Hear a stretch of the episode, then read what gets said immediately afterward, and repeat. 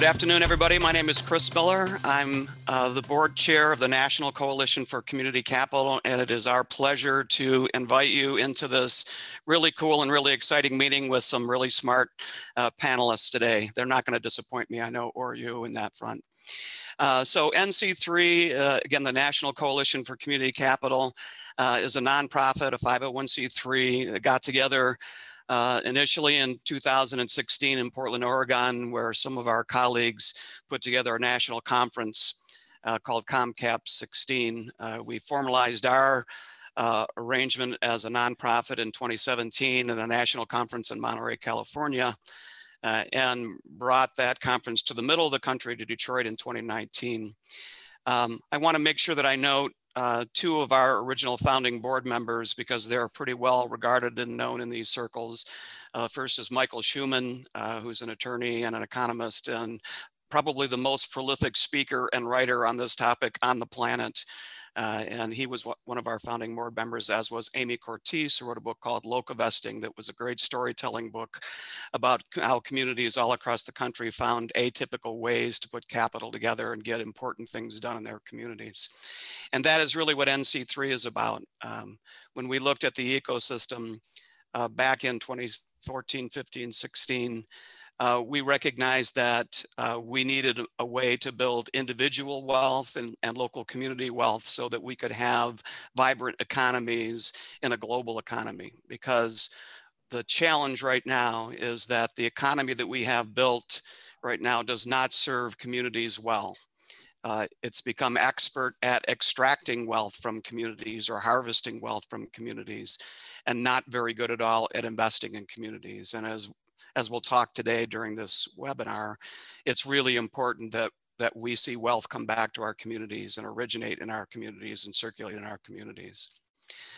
So I'm excited to introduce our panel uh, to you today. Uh, uh, first of all is um, at the bottom of my screen at least uh, is Deborah Frieze. Deborah is the president and co-founder of the Boston Impact Initiative. We're talking today about pooled investment vehicles or a way to combine a local capital and get projects done. We have terrific tools now around investment crowdfunding uh, that work great on a project by project basis. It's got some way to go until we're really wild about it, but it's a much better place than we were a decade ago when it was not even legal to do so. But pooled investment vehicles are a way for us to join together in projects uh, and in projects in our community. And there are some structures that are in place that have some challenges. Deborah has been amazing at finding a way to use um, uh, one of the one of the particular tools that's out there. Um, next up is uh, Janice Shade. Uh, Janice is also one of the founding board members of the National Coalition for Community Capital. Uh, and as an entrepreneur and uh, a leader in many ways. And I think right now the kind of big hat on her head is the founder of the Initiative for Local Capital. Uh, next is Helen Johnson. Uh, and Helen's at the top of my screen. Helen is the president of the Michigan, Michigan Municipal League Foundation. Try and say that fast three times.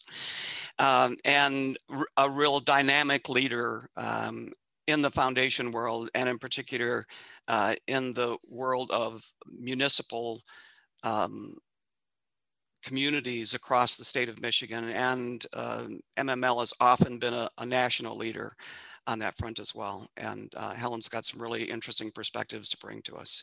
Finally, Brian Beckon. Uh, I leave Brian last because uh, if you don't, he'll hog the spotlight from everybody. So, Brian Beckon is an attorney with Cutting Edge Capital, uh, one of one of the early firms that really looked out of the box to find ways to help communities do well. A good friend uh, and a great leader in this space as well. So, Brian, I'm going to start off with you, uh, just doing a, a quick intro of yourself and uh, remember that you're going to tell us something that you're particularly proud of, an accomplishment and why. And remember that I am capable of cutting you off if you talk too long. oh, all right. Well, anyway, it's, it's great to be here. Thank you. Thank you, Chris, for a very uh, kind introduction. Uh, let's see, what am I proud of? I, I, guess I will say, you know, really, I know that at the, at the risk of sounding a little dorky here, I, I'm really probably most proud of the, the work that, that that, that my firm and I have done um, in this community capital space. You know, sort of sometimes it has seemed a little bit like a you know voice in the wilderness talking about raising capital from within your own community, not going, not you know, not having to go out and find those those rich folks somewhere else. But uh, but that's something that we've been talking about for a long time and and you know the ideas are getting traction now and it definitely I, I, I do feel proud when i hear sort of a broader conversation about community wealth building and so on because that that's what we've been talking about for a long time. So so I, I will leave it at that. I, I, could go on and on as you know but i'll, I'll, I will i stop there. All right. Thanks brian. Janice will you uh, do the same thing? Don't use the same words as Brian, but talk about what you're proud about. yeah, but well, it is kind of along the the similar lines. Um, I think one of the things I'm most proud of is is just thinking back, you know, five years or so to when a lot of us first met and started coming together to talk about these things, and and at that first ComCap conference where there were more people on the panel than there were in the audience and to see where we've come to today where there are so many people who are aware of, of community capital asking questions about it. Um, we've gotten the attention and collaboration of uh, collaboration with everyone from local community organizations through local and state governments all the way up to uh, federal government and, and paying attention to what we're doing, asking questions and wanting to be a part of it. So um, we've moved from having to build the awareness to now we're fine tuning things and building the tools to actually make real change happen. Great, thank you very much. Uh, Helen, will you follow up with that? No, absolutely. Thank you, Chris. Um, and it's it's fun to go after people who've done really big things like Brian and Janice. But um, I actually want to get a little bit more granular with something that I'm really proud of. So in 2007, I co-founded a social innovation incubator called Create Here. And we were really looking at the intersection of arts, culture, and economic development, and really excited about stirring the pot on the local energy that we had in our community and we decided we put painters and plumbers in the same classes to teach them entrepreneurial skills and to teach them how to be successful in their small business. And we had creativity informing the sort of more structured business. And we had the businesses saying, artists and designers, you've got to be more structured in the way that you're thinking about your business plan.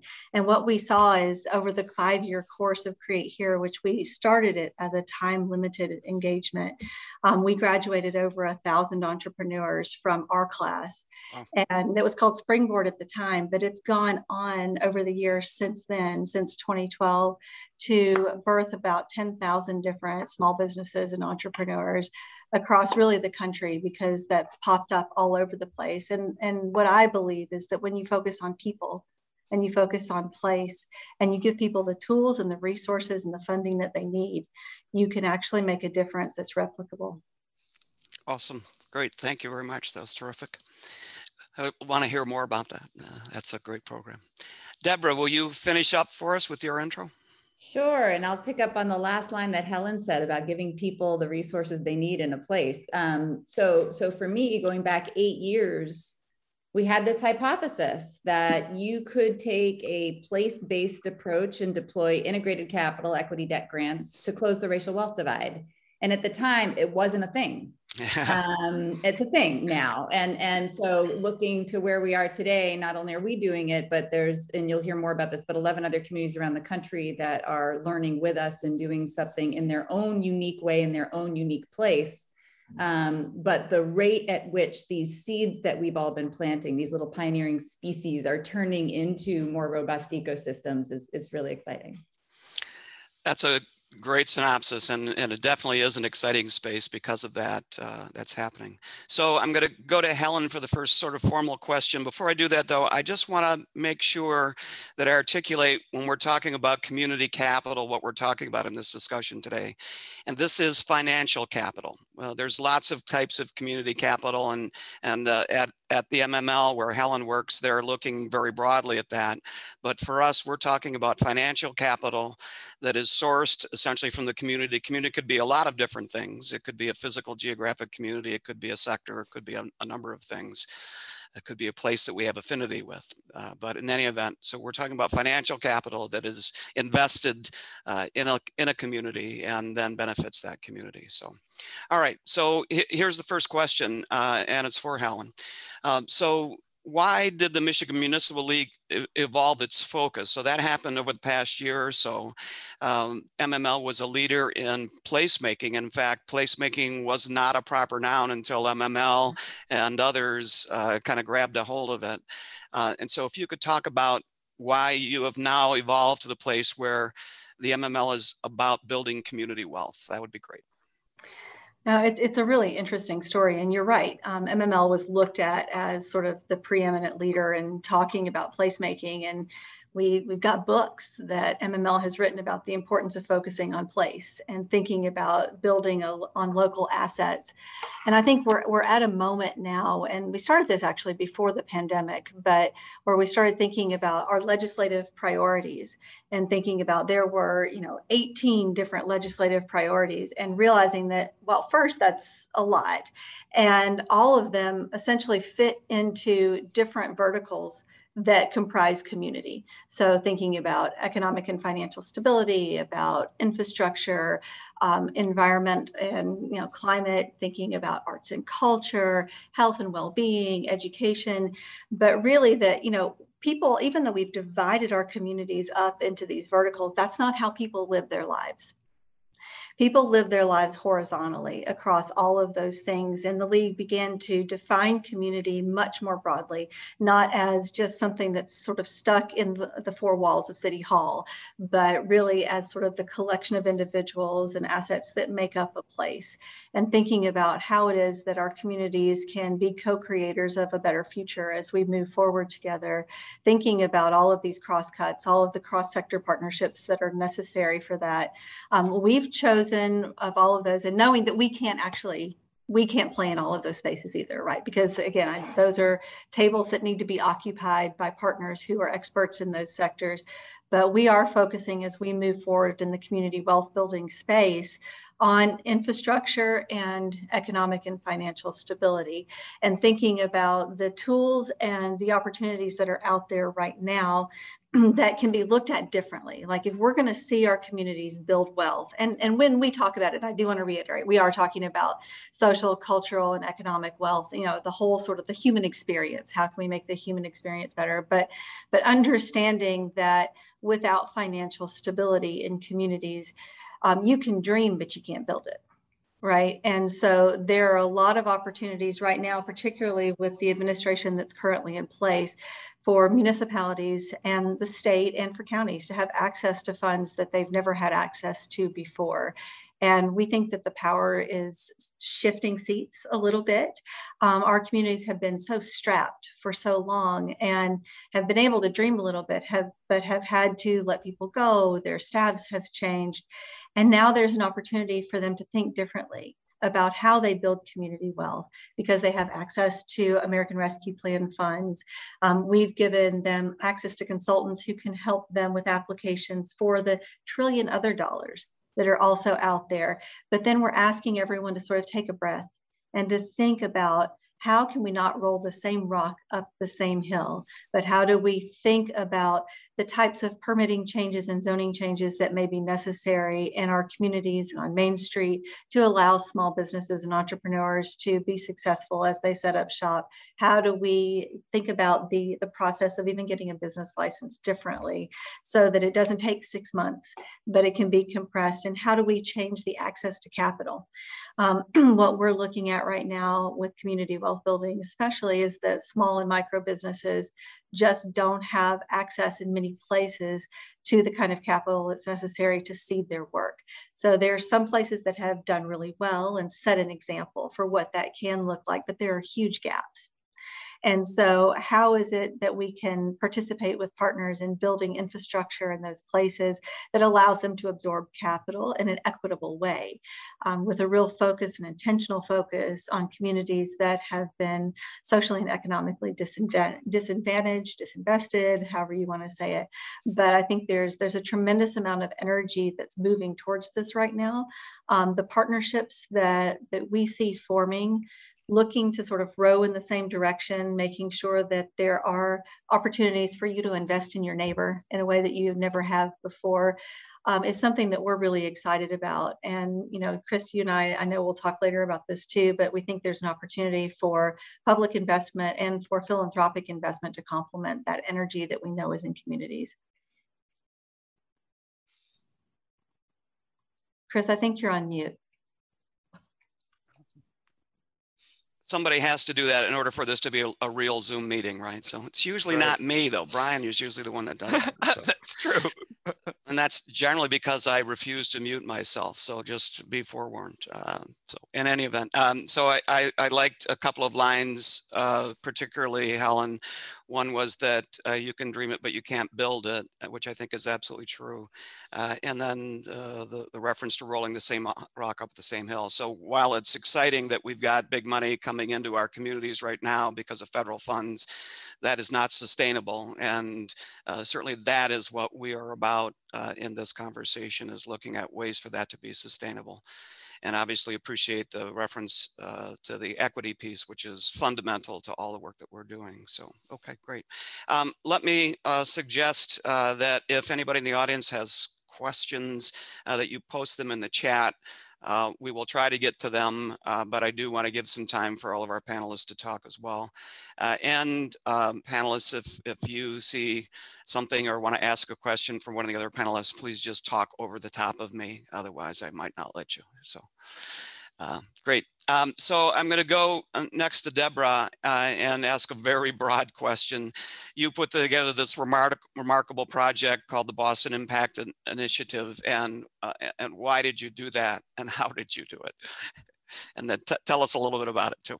Um, so, so back in 2012, and I was with my own resources doing impact investing. And the more I got into impact investing, I was like, I really want to invest with my values. And I look at impact investing and I see impact investing funds that invest in multinational pharmaceutical companies and banks. And I'm like, hold on a second.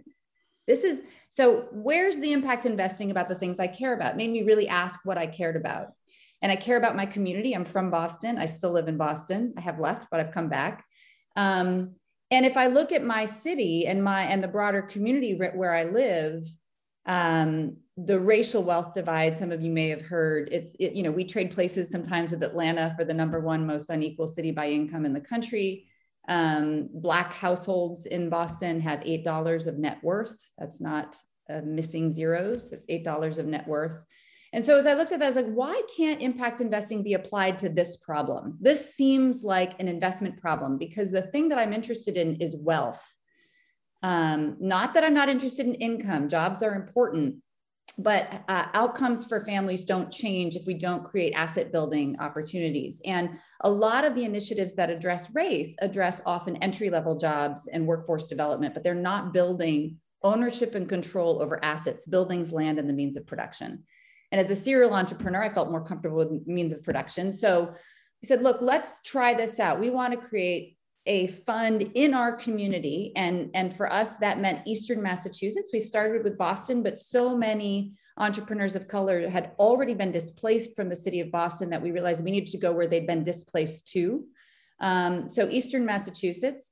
And if we're going to fill the capital gap in a market where there are already, uh, the city of Boston commissioned a study and discovered there were already 350 capital providers dedicated to helping women and minority owned businesses and 250 technical assistance providers dedicated to doing the same. And yet, uh, entrepreneurs of color were still not getting the capital they needed and not getting the technical assistance and social capital that they needed. And so we said, that's the gap we want to fill. And if we're going to fill that gap, we can't look like every other capital provider out there. And so that's when we created, number one, an integrated capital fund. We're like, we're going to take every tool in the capital quiver. We're going to do term loans, yeah, sure, but lots of people do that. So we're going to do royalty financing. We're going to do convertible notes. We're going to do guarantees. We're going to do grants. We're going to do, um, you know, preferred equity. We're going to do everything, and we're going to do it with the lens of trying to redistribute wealth. So when we make an equity investment, we're going to cap our exit at 2x and make sure the upside accrues to the owners and the workers, not to us. When we lend in the microfinance sector, we're going to lend at five to 7% when most of our fellow microfinance allies are doing 9 to 15% or more. Those are the good guys, right? And so if we're going to do a fund like that, um, we're going to have to do a different kind of structure because we're not going to make money doing that. And that's when we called our friend Brian Beckon, because I don't know anybody else who knows more about this, um, and said, What should we do? Because my pro bono lawyers, who are from a multinational firm, are suggesting I do a private equity fund. And that doesn't seem to be the right matching of sources and uses of capital. And so, with both the example of Pioneer, um, what's it called? Pioneer Valley, the, the fund, what PV Pioneer Grows. Valley, PV Grows, thank you. Pioneer Valley Grows in Western, Mass, which did this structure, and Brian's guidance. We chose a charitable loan fund structure, which we can talk more about. But um, it allowed us to do a couple things. One is to be a nonprofit, raising and deploying capital and using every type of capital in the toolbox. Um, it also, really importantly to us, allowed us to address the issue of wealth building on both sides of the equation, sources and uses. It means that our investors can be non-accredited or low wealth community investors. And it's one of the main reasons we chose this tool, which is that we want to democratize access to capital for entrepreneurs. And we want to democratize access to impact first investing for low wealth folks in our community. And so the Boston Impact Initiative allows us through this charitable loan fund structure to do that. Awesome. Uh, and how long did it take you to do the, all of that work, Deborah? Well, we did a, we did a pilot fund from 2013 to 2017 through a privately held LLC. So we actually had to demonstrate that this hypothesis worked Mhm. before we were going to go raise money from other investors. So in 2017, we put $3 million out to 30 different investments. Our investment size was about 50,000 to $250,000 range, which is kind of the missing middle in our community and said, yeah, this is a thing, this works. We want to go raise money. So it took us about 12 months to go through the process of designing the fund and going through all the legal structuring and a lot of effort to get the fund launched. It launched in May of 2018. We intended to raise 10 million because it's a lot of small deals, right? To raise raise 10 million, raise and deploy over 4 years. So keep it rolling. And we actually raised 7 million in a year and a half, way faster than we expected to because there was a lot of appetite for this kind of a structure. Um, and we hit the pause button in January 2020 because more capital had come, in than we could spend. Um, and then COVID hit and we actually closed the fund. We kept it at 7, mil, 7 million and then added uh, 0% recoverable grants to support entrepreneurs in recovery from COVID. And how are things now as we are moving out of the COVID tunnel? What, what does it look like, looking like? Well, I will say that I'm very grateful that we had the charitable loan fund structure because it allowed us to layer capital in such a way that folks that were really philanthropically oriented, whether straight grants, recoverable grants, or you know five-year one percent notes, were happy to be subordinate to other note holders. Mhm. And so because of that, we've been able to, we didn't stop lending at all. All the lenders I know around me were like, uh, nobody wants debt. And we're like, yeah, nobody wants fixed rate term loans right now. But a lot of people want purchase order finance, accounts receivable financing, royalty financing, and other non-traditional capital structures. Um, so one business went out of business in our portfolio of 35 companies during COVID. Um, everybody else is okay. I'd say about 30% of the portfolio is still wobbly. Um, but we believe through both government stimulus and that a lot of lobbying work that had to go into making the first version of the CARES Act better because the PPP program was not good in its rollout. Yep. Um, but and we found ourselves in policy for the first time. Uh, but uh, I think the, our companies are are on the road to recovery, um, and I foresee that most of all of them will make it all the way through that remain. Great. Okay. Lovely. Thank you. Uh, very good. Um, so Janice, I'm going to go uh, to you next. Um, you were one of four authors uh, of Community Investment Funds, a how-to guide uh, to build local wealth, equity, and justice. And for the last 18 months or so, you've led NC3's task force um, that resulted in our proposal to the Securities and Exchange Commission, a 21st century community investment fund. Why did you spend all of that precious time of your professional and personal life uh, on this topic? Well, because it goes a lot, a lot farther back than that. Uh-huh. Um, this is a, this is a concept that I've been thinking about since um, probably 2008 when I was an entrepreneur starting my own business and wanting to raise capital just like this and you know i even went to my attorney and said i have this idea that i call my million moms idea and i'd love to have a million moms each invest a dollar in this mom entrepreneur to get my business up and running and and i always remember that he, he I, I kind of picture that he wanted to pat me on the head and say, "Oh, that's a cute idea," but you can't really do that. And so, um, you know, since that time, I I've been trying different ways to kind of pushing the boundaries of the legal envelope, so to speak, to figure out ways to make this kind of community capital work and um, and have have kind of made inroads here and there. Um, you know, crowdfunding was a great step towards this. It, it's a great way to prove the concept that um, that people do. Uh, you know, friends and neighbors do actually want to invest in these kinds of businesses, and it's still difficult to do. It's challenging for both the entrepreneur and the investor. And so, um, you know, so much of the work that I've been doing now through the Initiative for Local Capital is to find ways to break down the barriers to this creating this relationship between citizen investors and place-based um, um, entrepreneurs. And what really kind of brought it to a head was uh, you know that cares act that, that deborah mentioned. Um, it was right around the time you know march of 2020 when um, you know we were starting to get inklings you know everyone's going to get a big check. And somehow people were finding their way to me and asking me variations of of this uh, of kind of a, a single thread of a question which is i'm doing okay my job's fine i don't need this check but the business down the road for me it might go under. Can i take that check and do anything with it? And that's that's when i knew we had a watershed moment that this concept of of aggregated community capital that we've been working on for so long in so many ways is starting to gain um, gain in, you know gain some some traction with the general public and that people would be open to the idea. And so that was really the the impetus behind forming the community investment fund task force because there were still a few barriers left to making this dream come true um, and you know, I think Brian's probably going to get into several of them, but you know, some of the big ones that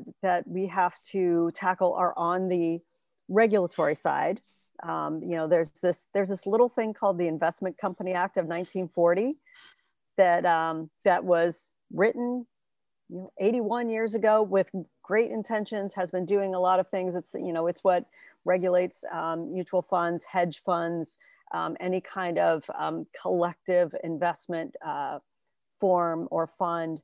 And there are some, there are just some barriers in it that make it still difficult to really have the flexibility um, to, to make the kinds of investments um, that some folks want to do in their community. So there's the regulatory side of things that need to be addressed.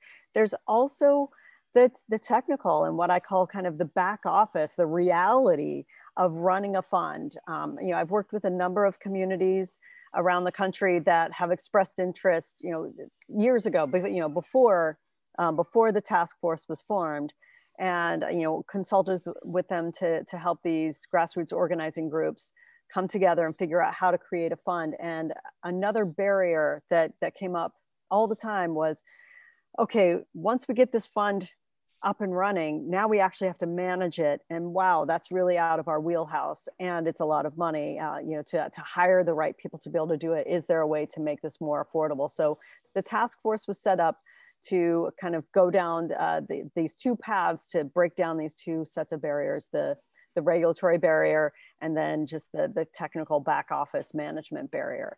And um, i'm very happy to say we're making great progress on both of those areas Terrific. Your personal passion around this, Janice, is, is really amazing.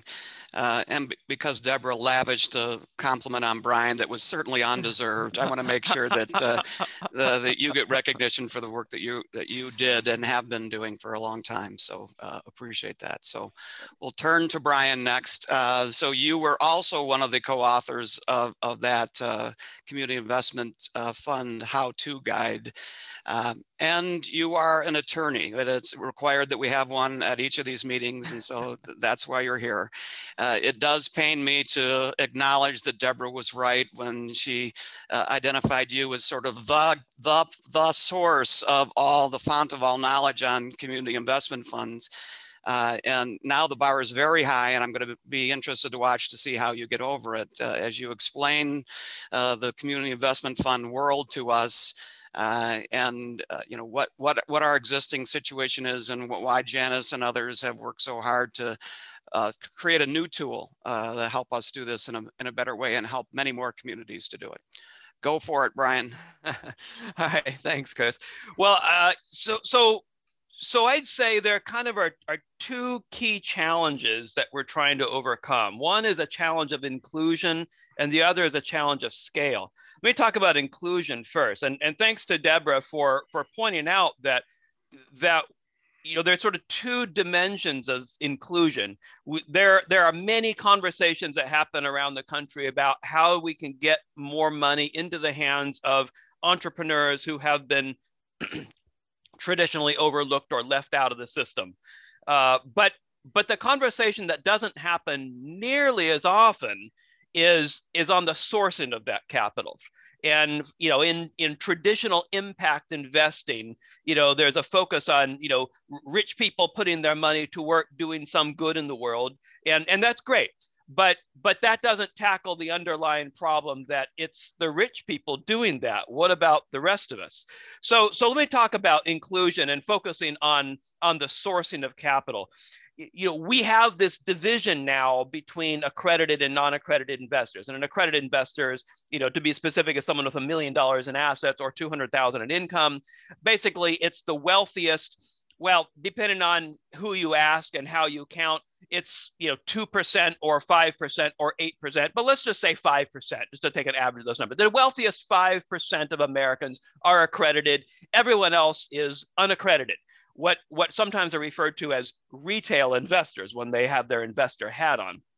Uh, and and and more specifically, there's this there's this gap between in the investment opportunities available to those wealthy people versus the investment opportunities that are available to the non-wealthy. You know, basically the profitable investments out there, uh, you know, which which also are more risky, and and that's you know that's part of the challenge here. You have you, you know the in the in a company's trajectory you know these early stages are are the most profitable stages at which to invest but it's also the most risky.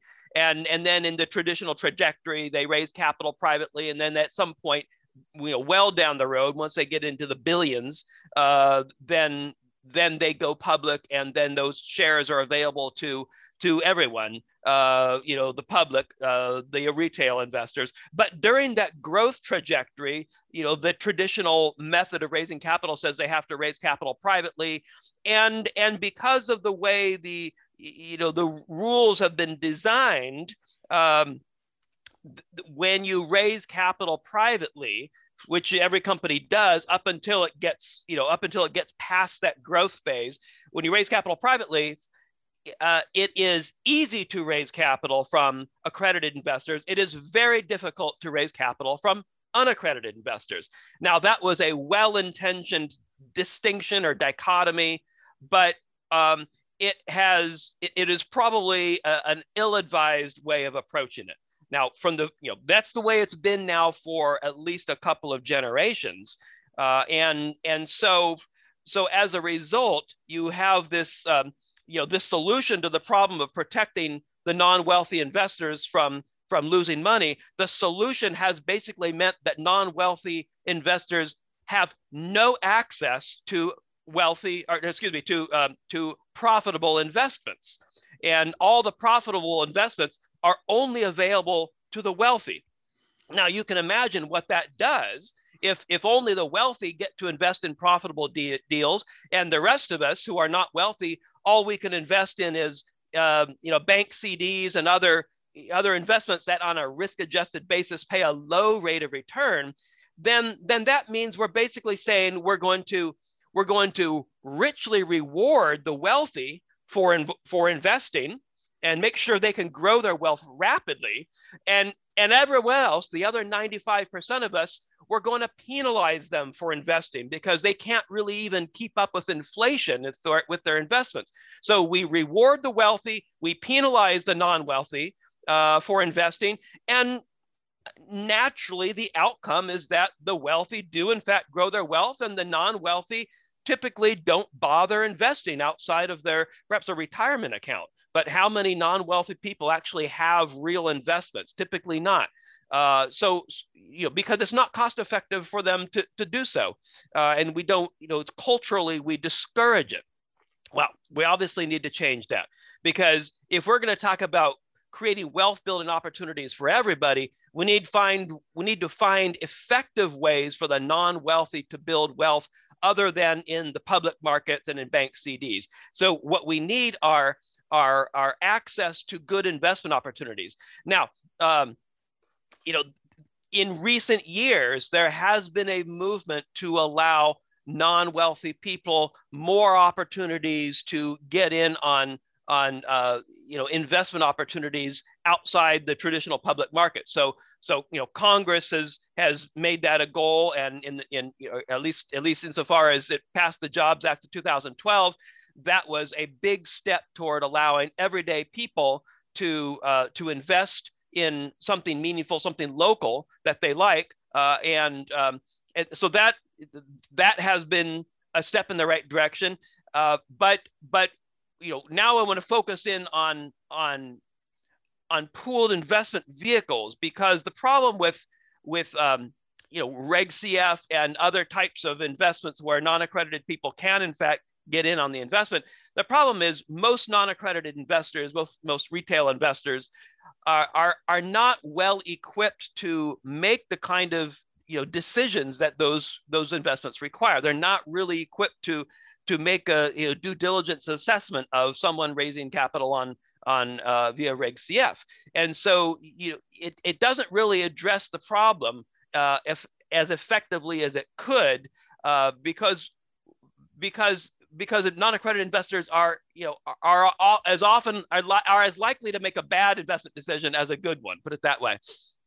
What we need are ways for non-accredited investors to invest in community investment funds that are professionally managed and, and can make the kinds of local investments that that invest that investors want uh, and and that um, that entrepreneurs also want. So it's a way of meeting the need on both sides at the same time at a community scale, and that's the key. Now I want to talk about scale because that's that's where we need to go with this. You can create a mutual fund under the 1940 Investment Company Act that Janice mentioned, uh, but but that is so expensive. It requires full registration with the SEC. You know, with costs, you know, 200,000 and up, it only makes sense for large scale funds, not for community scale funds. And so, you know, so so there is this this gap here. There, you know, you can have a a a pooled investment vehicle but but the cost of of operating it is is so expensive that there is no there is no local mutual fund uh, but that's what people want and that's what entrepreneurs need. Um, you know so so the um, what what we have proposed at, at nc3 is to is to um, allow is, is for the sec to create a new exemption strategy under the 1940 Act that would allow for the creation of a, of a true community scale uh, fund that can take in investment from any investor, in other words, accredited and non-accredited investors, and can make you know a variety of different kinds of investments equity investments i mean there are many lenders and lending is great and you know we definitely want to celebrate the cdfis in our communities but but but that's not enough. We need this fund to be able to make equity investments, to be able to make um, you know, revenue share investments, different kinds of investments uh, at a community scale with, in, again, investment from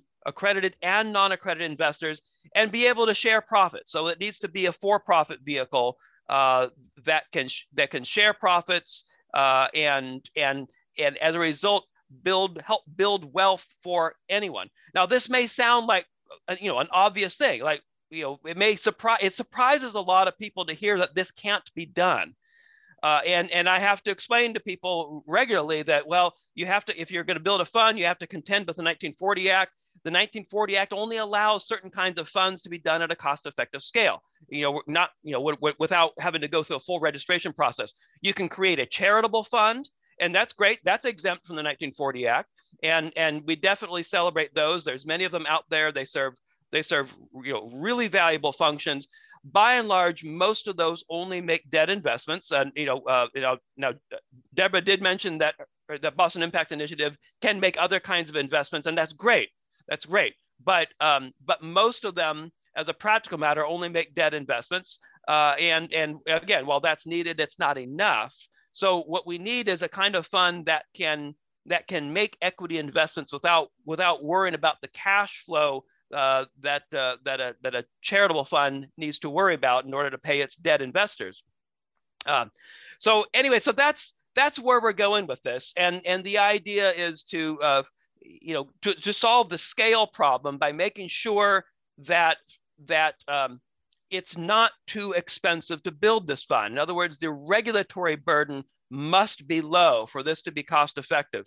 And, and we're going to solve the inclusion problem by allowing everybody to get in on the game, to level the playing field, and give everybody in any community in, in America a true wealth building opportunity uh, that doesn't require them to get a you know a degree in in investing or something. So it's uh, it allows everybody to get in on the game. So maybe I'll stop there. Thank you, Brian. And uh, you're right. Uh, you can talk. Uh, so uh, we we appreciate the the wisdom behind your words and um, and and the focus. So um, I, I want to Deborah go back to you for a minute because um, the your, the cohort model that you are using, I think, is really critically important in moving forward. And uh, we we have assumed that we're going to get to the place where the SEC allows us to, or the Congress puts uh, a new law in place that allows the establishment of community investment funds, as Brian has described.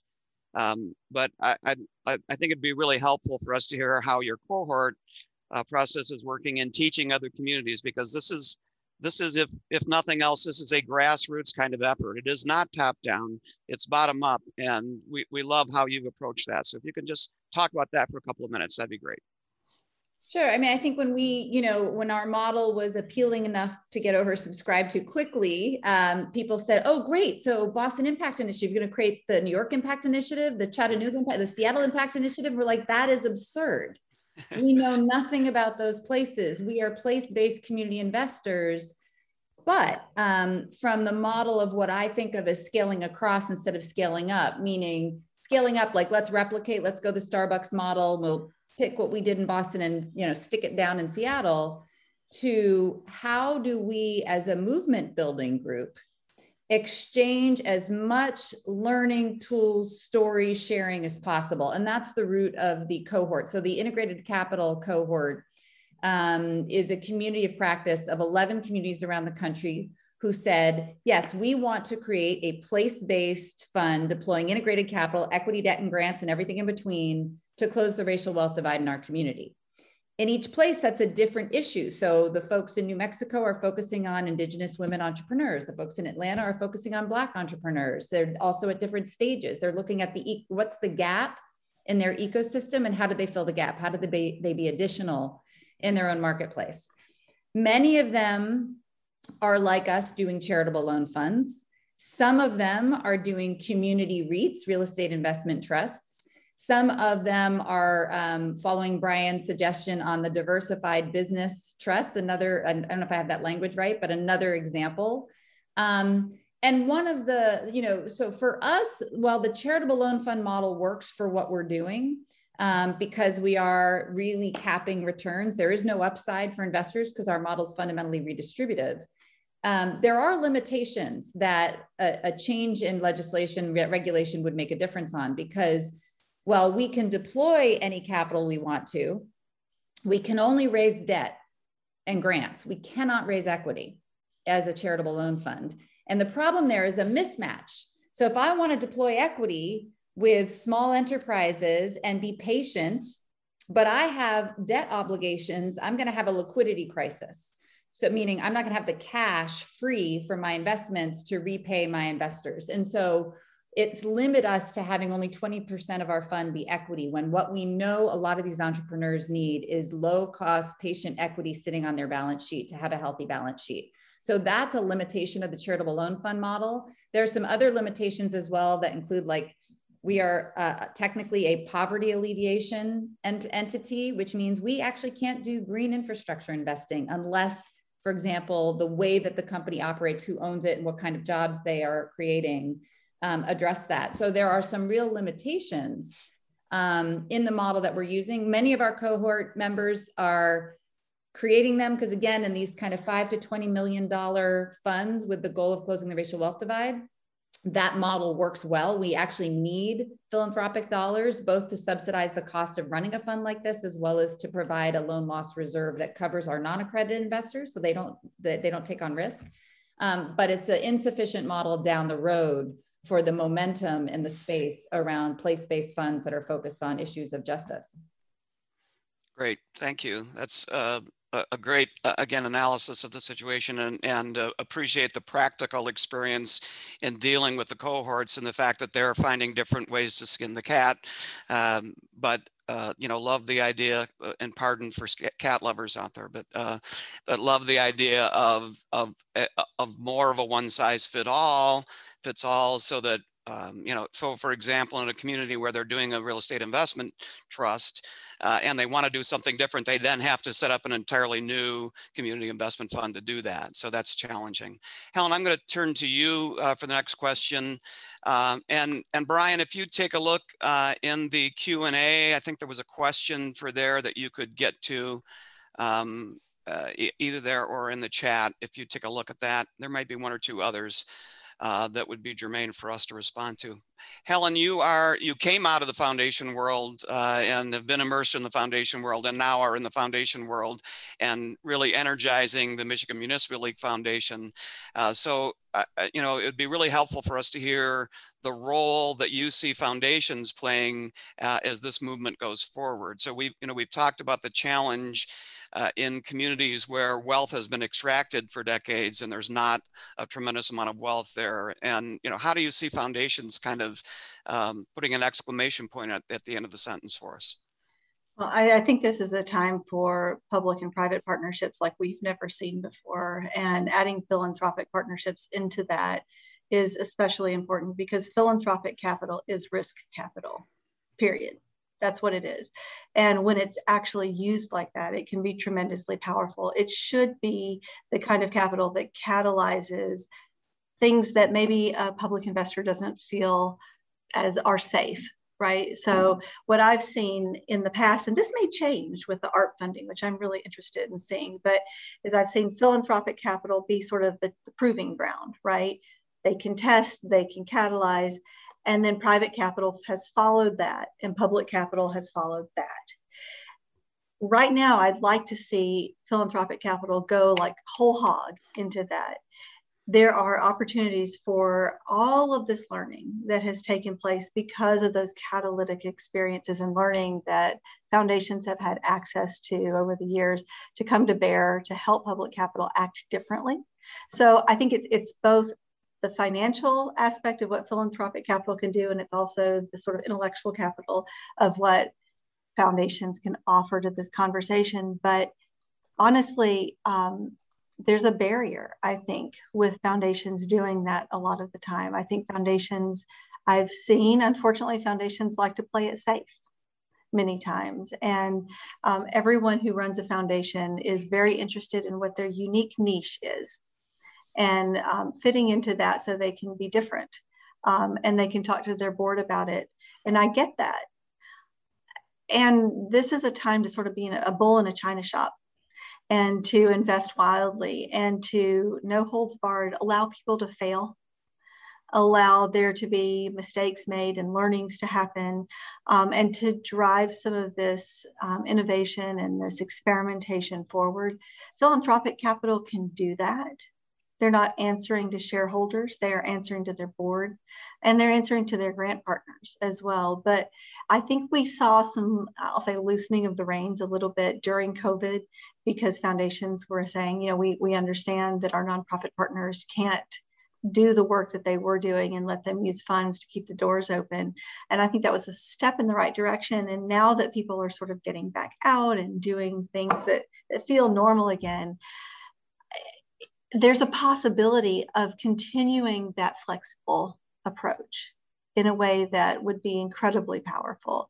Um, I also think not putting grants out in dribs and drabs, um, exercising, you know, what the Heron Foundation has done has been incredible. Thinking about how to use their capital, um, not well, they don't use, they don't do any grants anymore. They only do investments, but thinking differently about the tools that are in their quiver um, and and really going full force with that. Um, and if they can't do that, working with partners that can help them. But but I will go back to sort of the first thing that I said, which is that philanthropic capital is risk capital and should be used like that. And and right now is a time where we can be putting it and injecting it into places that haven't seen capital flow in a long time to, I think, match some of these pooled investment vehicles um, or to to help them get off the ground. I'd love to hear what these other experts on the call think about that. But but I do think that there's an opportunity to stir the pot on the unique um, dreams and hopes that community members have, and to catalyze some of that with philanthropic capital.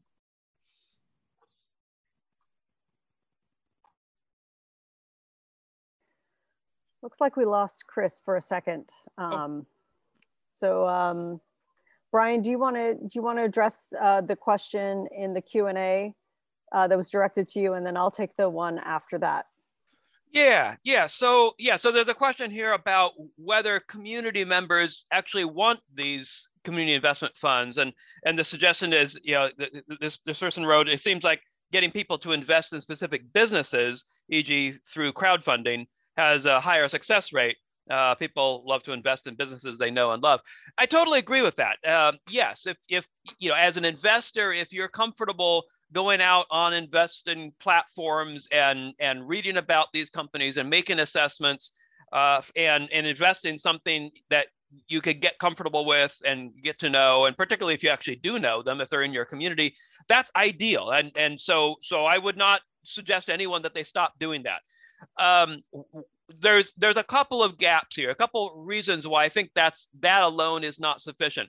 One is that there are many investors, and I, I speak with them. I just spoke with an investor yesterday who said, I would like to be able to invest in in small businesses, but I don't know how to make the assessments. I don't know how to make sure I'm not to get get you know you know get scammed uh, you know, not everybody is in a position to make those assessments of individualized, you know, crowdfunding offerings or direct public offerings or whatever it may be, and and would like to be able to just sort of put their money into a fund that is professionally managed and entrust someone who knows who really knows the space to make those assessments and make good investments uh, and and you know do it in a diversified way that that makes it less risky uh, and and it is you know hopefully more likely to generate profits for the investors. The other, so so I do think there is a need for an investment fund that that that addresses this market of small businesses raising capital. But the other part of this that I think is a bigger issue is that the vast majority of small businesses who really could use some growth capital don't want to go through the whole process of of, of doing their own securities offering and raising capital. Um, you know, whether whether it's a direct public offering or regulation crowdfunding, these these cost money. They they take a lot of effort. Um, and I don't want to, you know, I don't want to overplay that. I mean, there's there's a place for that, and and there's you know there's a lot of companies that do that. But I will say that there are far more companies who look at those options and go, "Oh, I don't want to. I don't want to go through that process. I don't want to have to generate, you know, audited financials. I don't want to have to do this, that, or the other. You know, I don't want to have to spend, you know, ten to twenty thousand in, in legal fees, frankly. Uh, and and so they don't.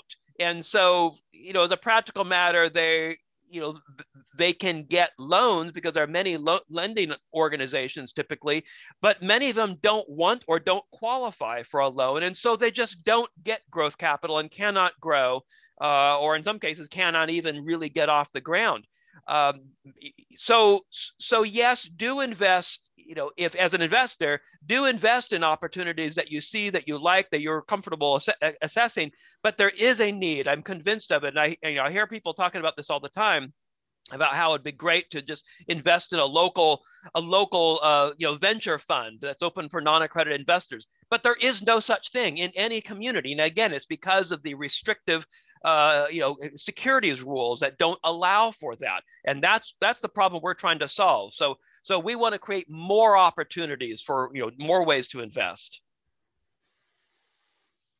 Thanks brian. And i i uh, we yeah, lost and power to, and i was off. back up. Yeah. Go ahead janice. Uh, I was just, I was just going to um, kind of back up what Brian was saying. As someone who who um, launched one of the first crowdfunding uh, investment crowdfunding platforms in the country back in 2015. Um, we saw the interest from people wanting to make those investments um, into their local businesses, and we also saw the, the you know the, the, the walls that they hit as the um, as the realities of all the due diligence and all of the uh, the other pieces that go into making an investment started to become a reality and uh, and and people can say yeah maybe it's great for one business but i'm not going to do this on a regular basis which is why uh, giving them this uh, way to have uh, a fund that they can put their money into um, that has some professional management that is going to help them invest according to their their personal values is just a, another step uh, towards making this a reality. Um, and so I just, I wanted to back that up. And uh, I know we're running out of time. I did want to get to, uh, there's another question in the Q&A from um, and I uh, apologize if I'm pronouncing your name um, incorrectly, but the, the question is, are panelists finding bipartisan political support for needed regulatory legal changes uh, to better enable community investments? And the answer to that is yes um, starting with the Jobs Act back in 20, uh, 2012, it had overwhelming bipartisan support. And fast forwarding now to where we are um, today with some of the work that we are doing uh, through the, the task force, um, you know, we are, we, you know, we are seeing appeals from both Republican and Democrat, uh, uh Democratic senators and uh, Congress people for solutions to creating more community capital. And it's, it's actually really exciting to see that kind of um, bipartisan support out there. So we anticipate um, being able to garner support from both sides of the aisle on something that everyone kind of agrees, hey, this, this makes sense. We need to save our local businesses and we need to help um, community members build, build personal wealth while they're doing it. And, and one other uh, political comment. So 36 states have passed uh, exemptions uh, to essentially allow the same thing. And it was overwhelmingly bipartisan in every case. So one of the few issues today that is apolitical. Uh, so we're glad of it. So uh, we just have a couple of minutes left. Uh, so I first wanted to say um, that if you have posted a question in the chat or the Q&A and we haven't answered it, we will after the fact, uh, and apologies for that. Um, I wanted to thank the panel uh, and give everybody like 30 seconds for a, quick wrap up comment. I'll leave Brian for last. That way, if he runs long, we can just turn him off. So, uh, so uh, and Janice, I'll start with you on that, please. Um, it's just, uh, I'm excited to see how many people are on this call today and showing interest and putting so much, um, so much time and thought into the questions and the comments. Um, this is the kind of groundswell um, interest that we need to help convince the powers that be to make the regulatory changes that that we have proposed so that you know I, I don't think we even address this directly but the one of the um, uh, one of the most exciting deliverables of this task force was a 10 page policy proposal to the SEC outlining some, some changes that we believe are, are uh, reasonable and within, um, you know, within the, the realm of possibility for them to exercise fairly, um, hopefully soon and easily. Um, to make some really big change. And so that's why we're excited to keep moving forward with our conversations with the SEC um, to see if we can get some, some of these uh, changes made to the Investment Company Act of 1940 and open up um, all new possibilities. Great, thank you. Deborah? I think I just want to notice what's happening, right? We're having conversation about sort of like a top-down SEC approach and a bottom-up funds like ours and the cohort members. And it's the concurrence of those that give us a lot of power because the evidence, there's now, you know, almost 10 years plus of evidence for ways of investing in professionally managed pooled funds and more and more and more coming online that are finding their ways to work between the cracks of regulation. So we have the data on how effective they are and how much appetite there is for them. And we can change the regulation, I think we'll really break this open. So if you're in a community that doesn't have one, like go create one because uh, there's lots of models for how to do that. Thank you, Deborah. Helen. No, everything that Janice and Deborah just said. I mean, let's let's make these changes. Let's make it okay to invest in our neighbors, and let's make it possible to build community wealth. Awesome. And Brian, wrap it up for us.